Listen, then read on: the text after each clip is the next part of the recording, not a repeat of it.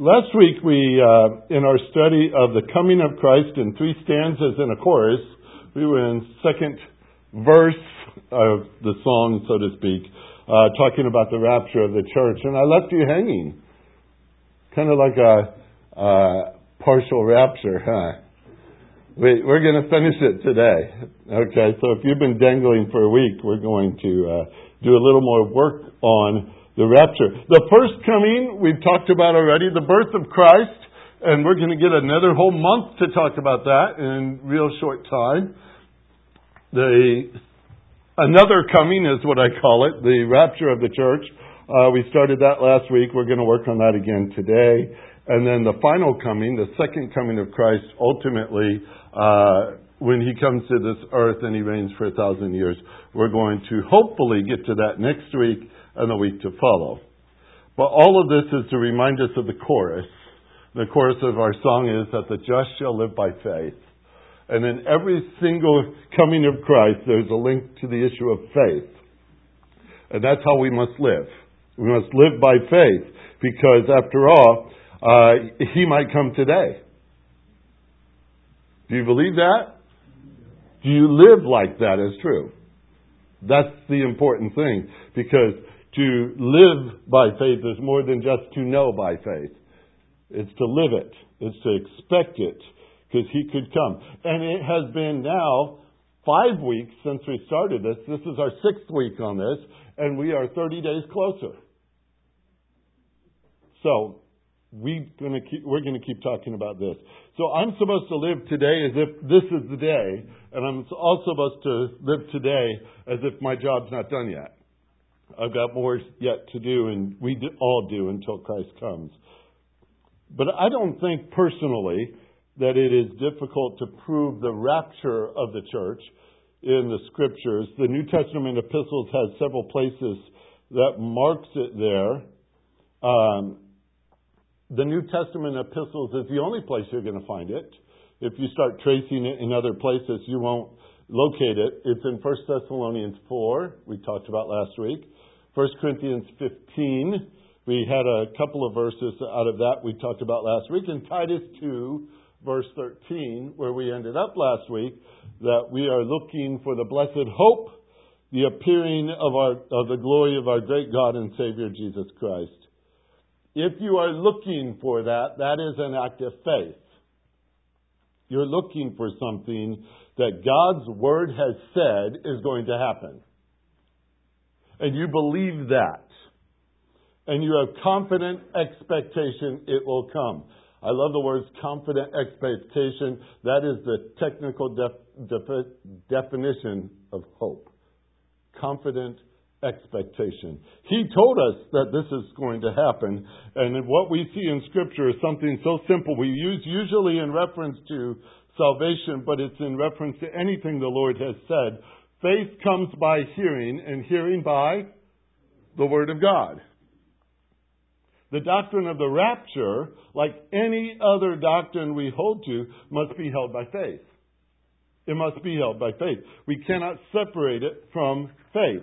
And I could show you how simple that works. You believe that Jesus died, right? He died for you, true? Were you there? No. God's word tells you that happened, right? So you believe it. If God says that He's coming again, isn't that the same faith required of you? It's that simple.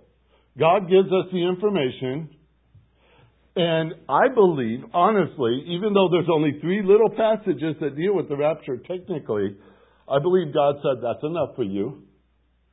That's all you need to believe me on this point. That's all he said. I am not the author of the rapture theory. All right? I did not create the doctrine. The church did not create the doctrine either. Nobody on this earth invented it. God said it.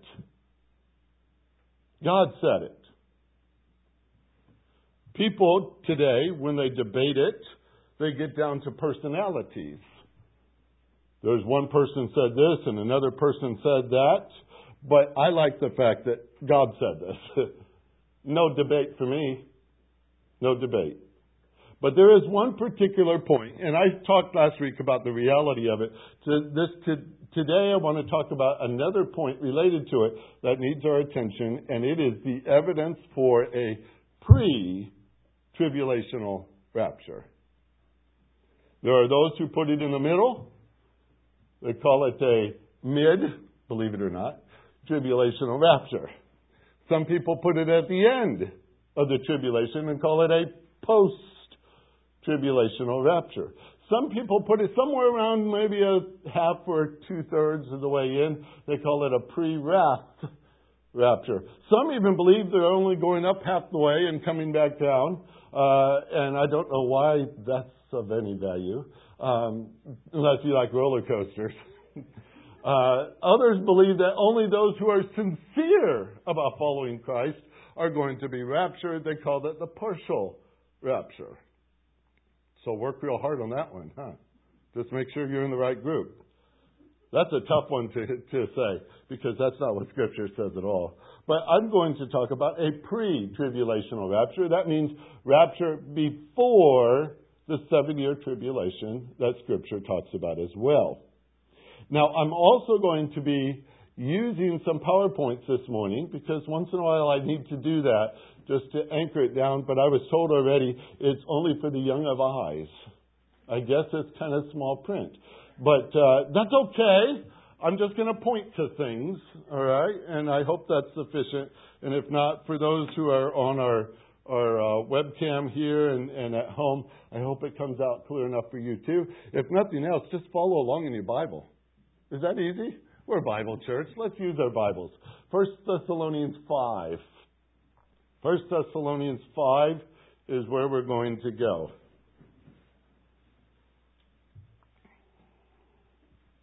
Now I'm just going to start reading here, and then I'm going to uh, slide to the side a little bit so I could start putting up pictures for you too. Uh, First Thessalonians 5, the first 11 verses. Okay, it's up already. Let me slide over, or else I'll go blind. Can you see it? You can. Some. Some of you. I get to see the eye doctor tomorrow, so I'm going to tell him. Okay, it's right there. Now, as to the times and the epochs, brethren, you have no need of anything to be written to you. For you yourselves know full well that the day of the Lord will come just like a thief in the night. While they are saying peace and safety, then destruction will come upon them suddenly, like labor pains upon a woman with child, and they will not escape. But you, brethren, are not in darkness, that the day would overtake you like a thief. For you are all sons of light and sons of day. We are not of night nor of darkness. So then, let us not sleep as others do, but let us be alert and sober. For those who sleep do their sleeping at night, and those who get drunk get drunk at night. For since we are of the day, let us be sober, having put on the breastplate of faith and love, and as a helmet the hope of salvation. For God has not destined us for wrath, but for obtaining salvation through our Lord Jesus Christ, who died for us, so that whether we are awake or asleep, we will live together with him. Therefore, encourage one another and build one another up, just as you also are doing. There are terms that we use in Scripture, and this passage does as well. Uh, let's flip to the second slide for a second. It's right there in the second verse the day of the Lord. The day of the Lord. If you've been reading through the Scripture this year and you're saying, I might make it, there's about 12 or not 12, 8 or so weeks to go. But uh, you may have seen that word a lot. It is the common term used for the tribulation, the day of the Lord. Now, technically, it's got bigger ramifications than that as well. There's a lot to it, but technically, we find it over and over and over again in reference to the tribulation. The rapture is not taught in the Old Testament. I told you that. It's not taught in the Gospels either. But the day of the Lord is. The day of the Lord is taught in the Old Testament, and it's heavy in there, especially the prophets. It is in the Gospels. It is in the epistles. And the day of the Lord has two primary targets. One is the Jews, and the section, second one is the nations of the earth. It has nothing to do with the church. The Jews, they are a target because of their unbelief in the Messiah. The nations of the earth because of their unbelief in the Lord God. None of the references that we're going to cross, and I'm going to give you some samplings here, speak of anything good in the era of the day of the Lord. It's characterized by wrath. Now I'm going to walk you through this on purpose so I can make my point. All right? I'm going to have in front of me, well I do, I have maybe 15 or so verses. I'm just going to read off. I'll tell you the reference if you want to jot down, if you're keeping notes, just where to look them up. All of them have a reference to the day of the Lord in them. Notice how often words like wrath have to do with what it says. In Isaiah 13:6, wail, for the day of the Lord is near. It will come as destruction from the Almighty. Isaiah 13:9, behold, the day of the Lord is coming, cruel with fury and burning anger to make a land desolate. He will exterminate the sinners from it.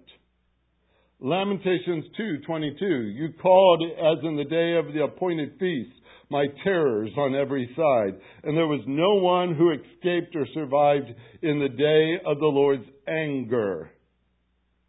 Ezekiel 13:5 You have not gone up to the breaches nor did you build your wall around your house of Israel to stand firm in the battle of the day of the Lord.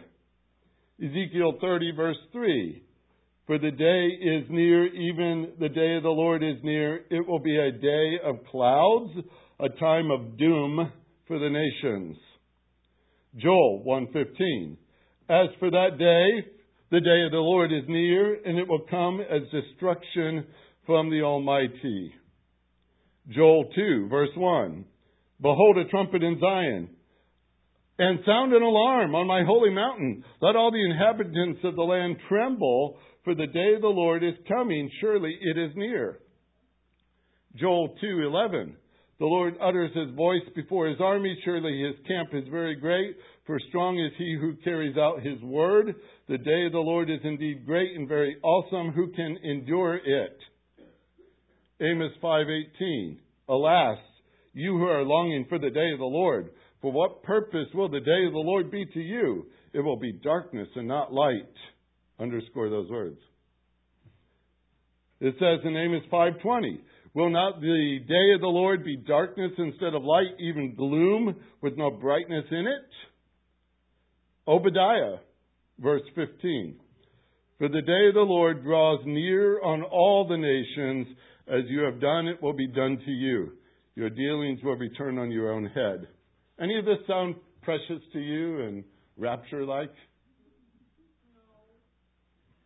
We're not done yet. Zephaniah 1 7. Be silent before the Lord God, for the day of the Lord is near, for the Lord has prepared a sacrifice, he has consecrated his guest. Zephaniah 1 8. Then it will come about on the day of the Lord's sacrifice that I will punish the princes, the king's sons, all who are clothed themselves in foreign garments. That, by the way, particularly aims at the Jewish people. Zephaniah 1 8. Zephaniah 1:18. Neither their silver nor their gold will be able to deliver them on the day of the Lord's wrath, and all the earth will be devoured in the fire of his jealousy, for he will make a complete end, indeed a terrifying one, of all the inhabitants of the earth. Zephaniah 2:2. Before the decree takes effect, the day passes like the shaft, chaff.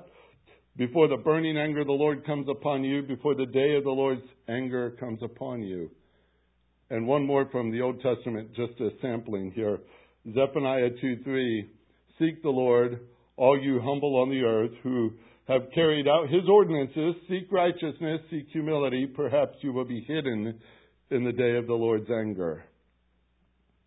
In the New Testament, three verses are just start with here. First Thessalonians 5 2. It's right there. You yourself know full well that the day of the Lord will come just like a thief in the night. Second Thessalonians 2 2. That you not be quickly shaken from your composure or be disturbed either by the Spirit or a message or a letter, as if from us, to the effect that the day of the Lord has come. We'll get into that in a little bit. And 2 Peter 3.10, For the day of the Lord will come like a thief, in which the heavens will pass away with a roar, and the elements will be destroyed with intense heat, and the earth and its works will be burnt up. Okay, Evan, I'm ready for slide three. These phrases you just heard. Just like a thief in the night. Destruction, darkness, night, darkness, wrath. Corresponds beautifully to all the passages you see throughout Scripture. It's unified in its message. It's a day of wrath, a day of darkness, and it comes just like a thief. You remember, maybe you did, maybe way back in the, I don't know if it was 70s or, yeah, it had to have been in the late 70s anyway, the movie A Thief in the Night. They showed it at my church, scared us all to death. It was supposed to be about the rapture and what it's like to miss it. You know, and that was kind of scary. But this is not a rapture passage. this is the day of the Lord passage. Because how many people look forward to a thief in the night? I mean, not the movie, the reality. You don't say, boy, I hope a thief breaks in tonight. That's a negative thing, is it not? That's a negative thing. Well, we have darkness, we have wrath, we have thieves. And what I'm trying to do with this passage in front of you is to show you that 1 Thessalonians 5 was written concerning the tribulation. You see the, the resemblances, don't you? That's what he's primarily talking about, what he's presenting before the Thessalonians church. The day of the Lord pertains to particular punishments for unbelief. If we had time, we could include other terms in all this study, uh, particularly from the Gospels. Jesus talked about the tribulation quite a bit, by the way, and you'll find that heavy in Matthew 24 and 25. Let me just read a couple of verses out of Matthew 24. If you want to follow along for a minute, you will see what I am saying. I'm starting in verse 1. I'm going to read about 15 verses here or so. Uh, but this is what Jesus said concerning the tribulation. All right? It's Matthew 24, starting in verse 1. Now set the table for you. The Jesus and the disciples are coming out of the city of Jerusalem. They're just walking down toward the Kidron Valley, probably, and one of the disciples turns around, or maybe a couple of them, and says, Hey, look how beautiful the temple looks today. Because you can see it right there. It's right on that side of the, the city, and they're probably quite impressed, obviously, looking at it. Jesus came out of the temple, it says in verse 1, and was going away with his disciples, and they came up to a point uh, they came up to point out the temple buildings to him. And he said to them, Do you not see all these things? Truly I say to you, not one stone here will be left upon another, which will not be torn down. And so, verse 3 As he was sitting in the Mount of Olives, the disciples came to him privately, saying, Tell us, when will these things happen, and what will be the sign of your coming and the end of the age? They're not asking about the rapture, they'd never heard of it. But they did know that Christ was coming again because that was a promise in the Old Testament. And they knew that the signs of the age are going to be difficult signs. And Jesus answered them and said, See to it that no one misleads you. He's talking to Jewish people here. For many will come in my name, saying, I am the Christ, and will mislead many. You will be hearing of wars and rumors of wars. See that you are not frightened for those things must take place, and that is not yet the end. For nation will rise against nation, and kingdom against kingdom, and in various places there will be famines and earthquakes. And all these things are merely the beginning of birth pangs. Then they will deliver you to tribulation, and will kill you, and you will be hated by all nations because of my name.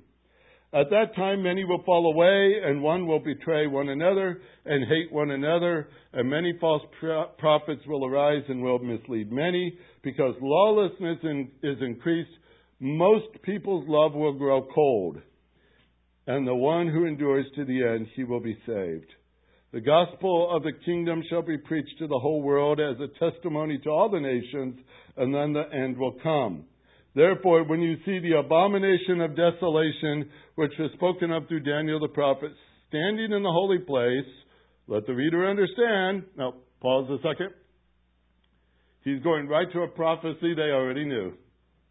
He's pointing his finger directly at it. He says, Now, remember this one? When you see this event, it's something that would take place during the tribulation period. And it is addressed to the Jews, and we know that. Daniel says it this way. It's Daniel chapter 9, by the way, verse 24. Keep your place right here, and let me read to you verse 24 through 27. Seventy weeks have been decreed for your people. He's talking to Daniel. He's talking about Jews. And for your holy city, wild guess what that is? Jerusalem. Good. Uh, to finish the transgression, to make an end of sin, to make atonement for iniquity, to bring in everlasting righteousness, to seal up vision and prophecy, and to anoint the most holy place. So that you know and discern that from the issuing of a decree to restore and rebuild Jerusalem until Messiah the Prince, there will be 70 weeks and 62 weeks, seven weeks and 62 weeks, and it will be built again with plaza and moat, even in times of distress. Then after the 62 weeks, the Messiah will be cut off and have nothing, and the people of the prince who is to come will destroy the city and its sanctuary, and it will, and the end will come in like a flood, even to the end. There will be wars, desolations are determined. He will make a firm covenant with the many for one week. But in the middle of the week, he will put a stop to sacrifice and grain offerings, and on the wing of abominations will come one who makes desolate, even until a complete destruction, one that is decreed, is poured out on the one who makes desolate. Jesus, there again, taking Old Testament prophecies, talking about a time of terrible destruction and wrath, he's speaking to the Jews. They heard these prophecies before. They knew it was about them. So back to where he was in Matthew. He brought up the abomination of desolations. And this is what he immediately said in verse 16, Matthew 24. Then those who are in Judea must flee to the mountains. He's talking to the Jews. Whoever is on the housetop must not go down and get his things, or, or what is out of the house. Whoever is in the field must not turn back to get his cloak. But woe to those who are pregnant and those who are nursing babes in that day. But pray that your flight will not be in the winter or on a Sabbath, for there then there will be a great tribulation such as not occurred from the beginning of the world until now, nor ever will. Unless those days had been cut short, no life would have been saved, but for the sake of the elect, those days will be cut short. Then if anyone says to you, Behold, here is the Christ, or there he is, do not believe him. For false Christs and false prophets will arise and will show great signs and wonders so as to mislead and, if possible, even the elect. Behold, I have told you in advance, so that you, if they say to you, Behold, he's in the wilderness, do not go out. If they say, Behold, he's in his inner room, do not believe them.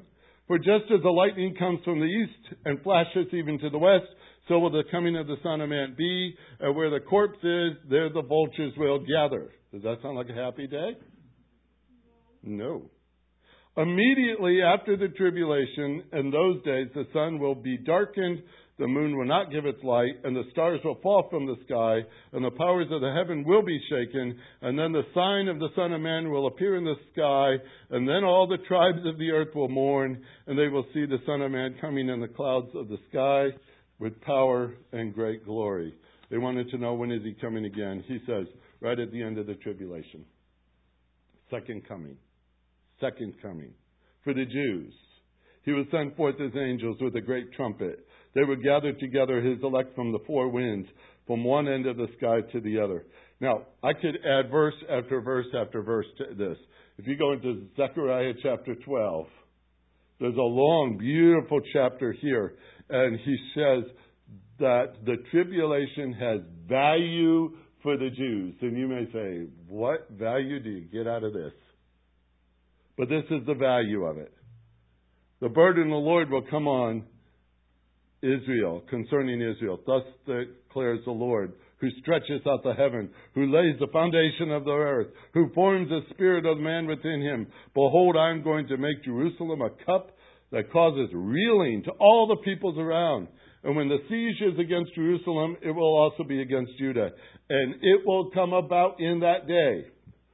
I will make Jerusalem a heavy stone for all the peoples. All who lift it will be severely injured. All the nations of the earth will be gathered against it. Remember, it's toward the nations and toward the Jews. So how's this going to value the Jews if all the world's against them? Keep listening. Zechariah 12:9. And in that day I will set about to destroy all the nations that come against Jerusalem. That's the first target. Zechariah 12:10. I will pour out on the house of David and on its inhabitants of Jerusalem the spirit of grace and supplication so that they will look on me whom they have pierced. They will mourn for him as one mourns for an only son, and they will weep bitterly over him like one bitterly weeping over a firstborn. In verse 1 of chapter 13, in that day the fountain will be opened for the house of David and for the inhabitants of Jerusalem for sin and for impurity, and it will come about in that day, says the Lord of hosts, that I will cut off the names of the idols from the land they will no longer be remembered. I will also remove the prophets and the unclean spirits from that land. Verse 8, 13, 8. It will come about in all the land, declares the Lord, that two parts of it will be cut off and perish. One third will be left in it. And I will bring that one third part through the fire, refine them as silver is refined, test them as gold is tested. They will call on my name, and I will answer them. I will say, They are my people, and they will say, The Lord is my God. What the Lord will take people through to get them to finally know they need Him. That's the value of the tribulation for the Jews.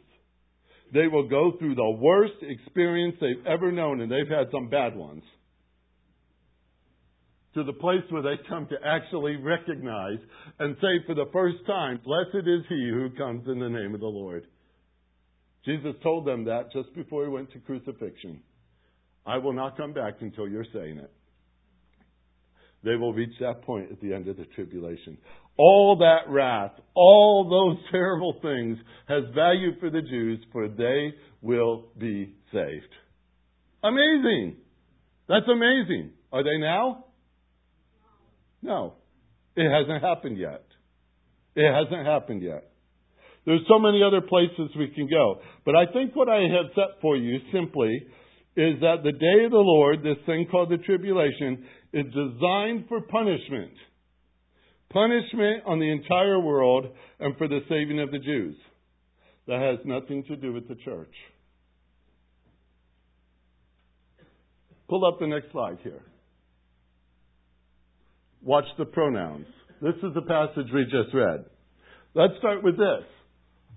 Verse 3 When they are saying peace and safety, then destruction will come upon them suddenly, like labor. Uh, get closer. Pains upon a woman with child, and they will not escape. Notice the they, them, they, them, they, them. Look at verse number 7. For those who sleep do their sleeping at night, and those who get drunk get drunk at night. Does that sound like a happy group to be part of? No, this is destruction. This is, this is what he's saying. Destruction will come upon them. Use the pronouns. It's really helpful here. He's talking about the day of the Lord, destruction upon them. Let's flip to the next slide. Where you say you, or we, or us, notice the difference. You have no need of anything to be written to you about this. Why? Because it's already been written. It's all over the Old Testament. It's all over the Gospels, too. You have no need for any of this to be written to you. You yourselves know, verse 2, full well, the day of the Lord will come. Jump down to verse 4. But you, brethren, are not in darkness, that that day would overtake you like a thief. You see the difference? Go on to verse 5. For you are all sons of light and sons of day. We are not of the night or of the darkness. Verse 6. So then let us not sleep as others do, but let us be alert and sober. Verse 8. But since we are of the day, let us be sober, having put on the breastplate of faith, and love and the helmet, the hope of salvation. For God has not destined us for wrath. You see how important that pronoun is suddenly? Feels good, doesn't it? Woo! But for obtaining salvation through our Lord Jesus Christ. He's talking to believers. Who died for us. So that whether we are awake or asleep, we will live together with Him. Therefore, encourage one another with these words. Build one another up just as you also are doing. I always think of two things when I think of the tribulation and those who say that the church must go through it. Number one is why would the Lord beat up his bride before he comes for her? That doesn't make sense to me at all. Why would the Lord do it? And another thing is, how can you ever say, be encouraged, it's only seven years?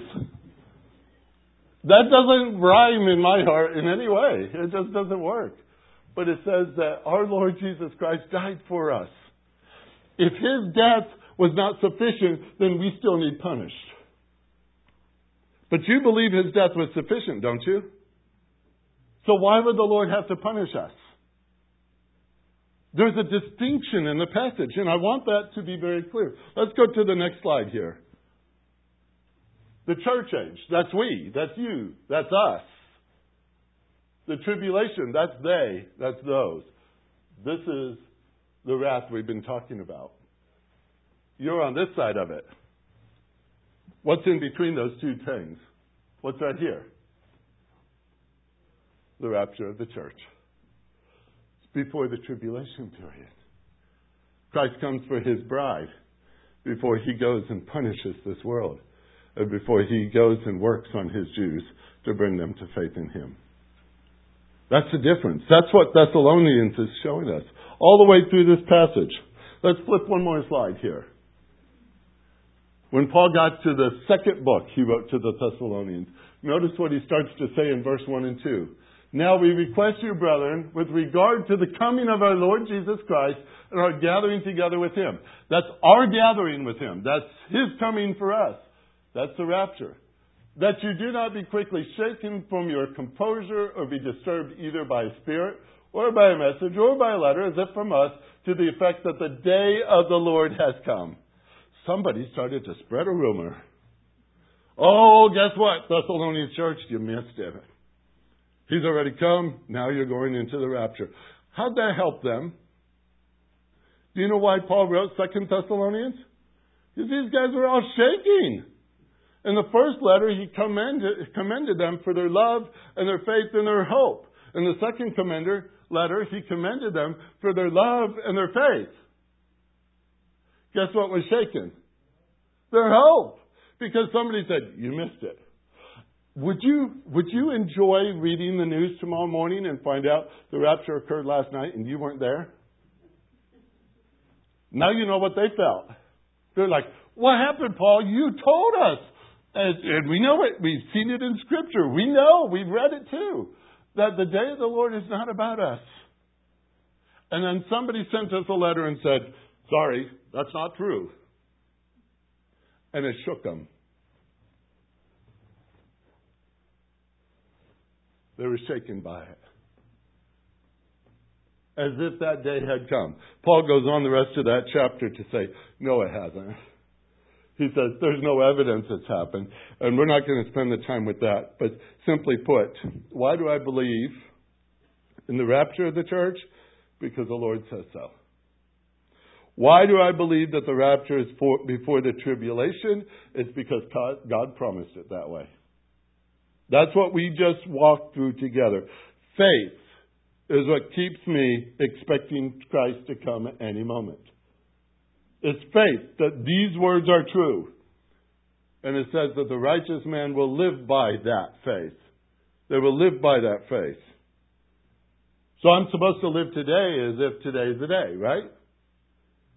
And I'm supposed to do my job as if I'm not done yet. But in all this, I find something to encourage you with this morning. Because it says we're to encourage each other with these things at the end of 1 Thessalonians 5. And I find it awfully encouraging, don't you? that God's word is true. He will never break his promise. Never. You're not destined for wrath if you're in the Lord Jesus Christ. Matter of fact, it's even more beautiful than that. Because if you're just saying, well, I don't want to go through bad times on earth, there's also the promise that if you're in Christ, there is therefore now no condemnation. You know what that's all about? The consequence of your sin. The consequence of my sin has been taken by the Lord Jesus Christ. Even while I was yet a sinner, Christ died for me. That is so precious to me that He has paid the price, that He has done it. Do I believe that? With all my heart. Why do I believe that? Because God said so. That's my anchor when I talk about end times, when I talk about tribulation, when I talk about the place of the church, where I talk about the rapture of the church, or when it will take place. I think the evidence is clear for me to say, I'm anticipating his coming real soon. And I'm thankful I don't have to go through the tribulation. Like I said, there are people who argue with us, me especially, in, in different ways to say, well, all you want to do is avoid going through bad times. Yes, that is very true. I'll find that way every time if I can. But I'm not, I'm not telling you something I created myself. This is what God has said. Now it's up to you to read these words and say, I believe them. And live like that. That's what faith looks like. Live like that. Heavenly Father, help us. We see your word, and sometimes there's a lot of work to do to unravel parts and pieces that it makes sense to us. And, and this is just a sample of what you have done consistently through your book to show us your great love for us the love that Christ has for His church and His plans for it. We've got a lot yet to learn, Lord. But at least teach us one thing today that we must live by faith. In light of your promises, we must live by faith. And the day will come when the Lord Jesus Christ will come and take us home. And what a day that will be. Until then, may we be found faithfully walking in the way the Lord would have us walk. Thank you, Lord, for the promises. And thank you that we could anchor to them so tightly. In Jesus' name, amen.